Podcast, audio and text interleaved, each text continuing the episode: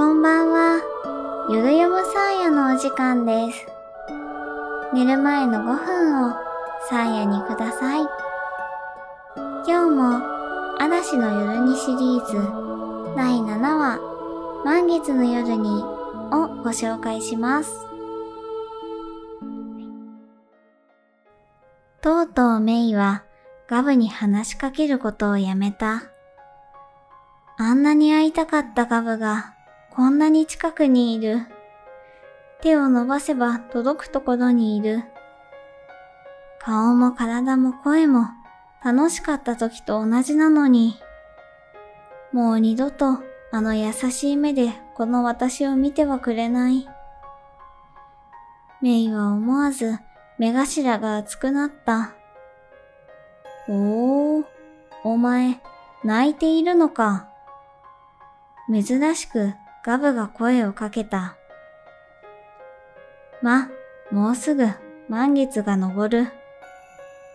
ついに食われちまうんだから無理もないか。ガブはそれだけ言うと、ごろりと横になった。違う、そんなんじゃない。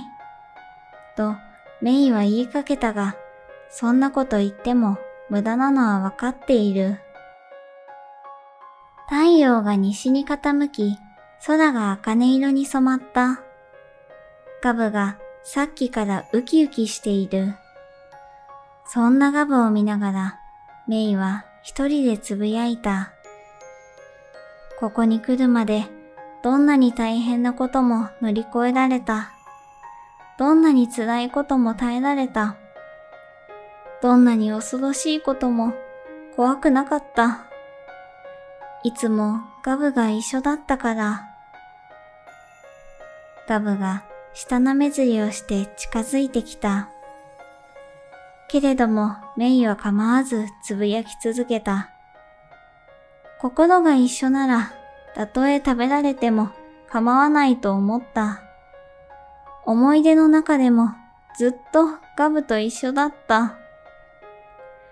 ガブの鋭い牙がキラリと光った。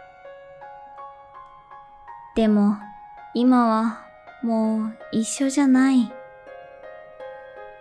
とうとうメイはこれまでのすべてを悔やんだ。ああ、こんなことになるんだったら、あの嵐の夜に出会わなければよかった。メイがぎゅっと目をつぶった。と、その時、突然ガブの動きが止まった。おい、今、お前、なんて言った？え？だから、あの、嵐の夜に出会わな、あ、嵐の夜に？ガブの頭の中でその言葉だけが引っかかった。嵐の夜に？嵐の夜に？嵐の秘密の扉の鍵を見つけたかのようにその言葉がぐるぐると回り始めた。そしてついにガブの閉ざされた心の扉を少しずつ開け始めた。そうだ、あれは確か嵐の夜だった。ガブはふと顔を上げて心の糸を手繰り始めた。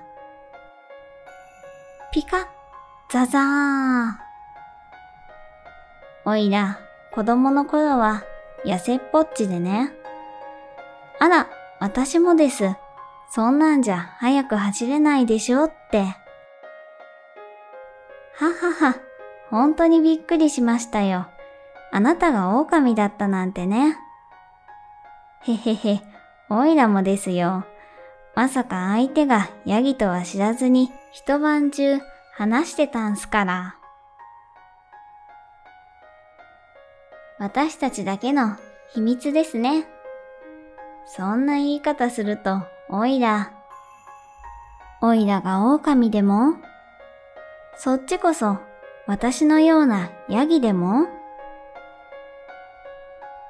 ガブの心の中に次々にいくつもの思い出が浮かび上がる。ここまで来たら、行くところまで行ってみますか。おいら、その覚悟なら、もう。何言ってるんでやんすか。餌なんて、どこに？あるじゃないですか、ここに。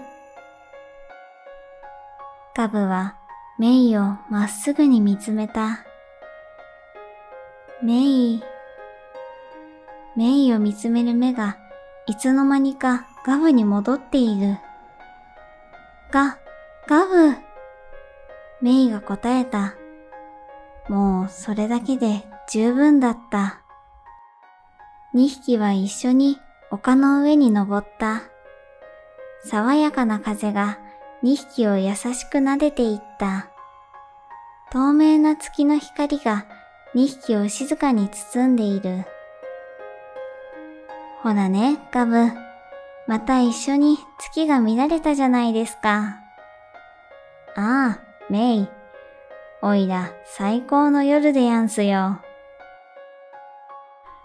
登ってきた満月に二匹の影が重なった。月の中に映ったその影は、もうヤギでも狼でもなく、ただ二つの生き物の姿だった。月は静かに空高く登っていった。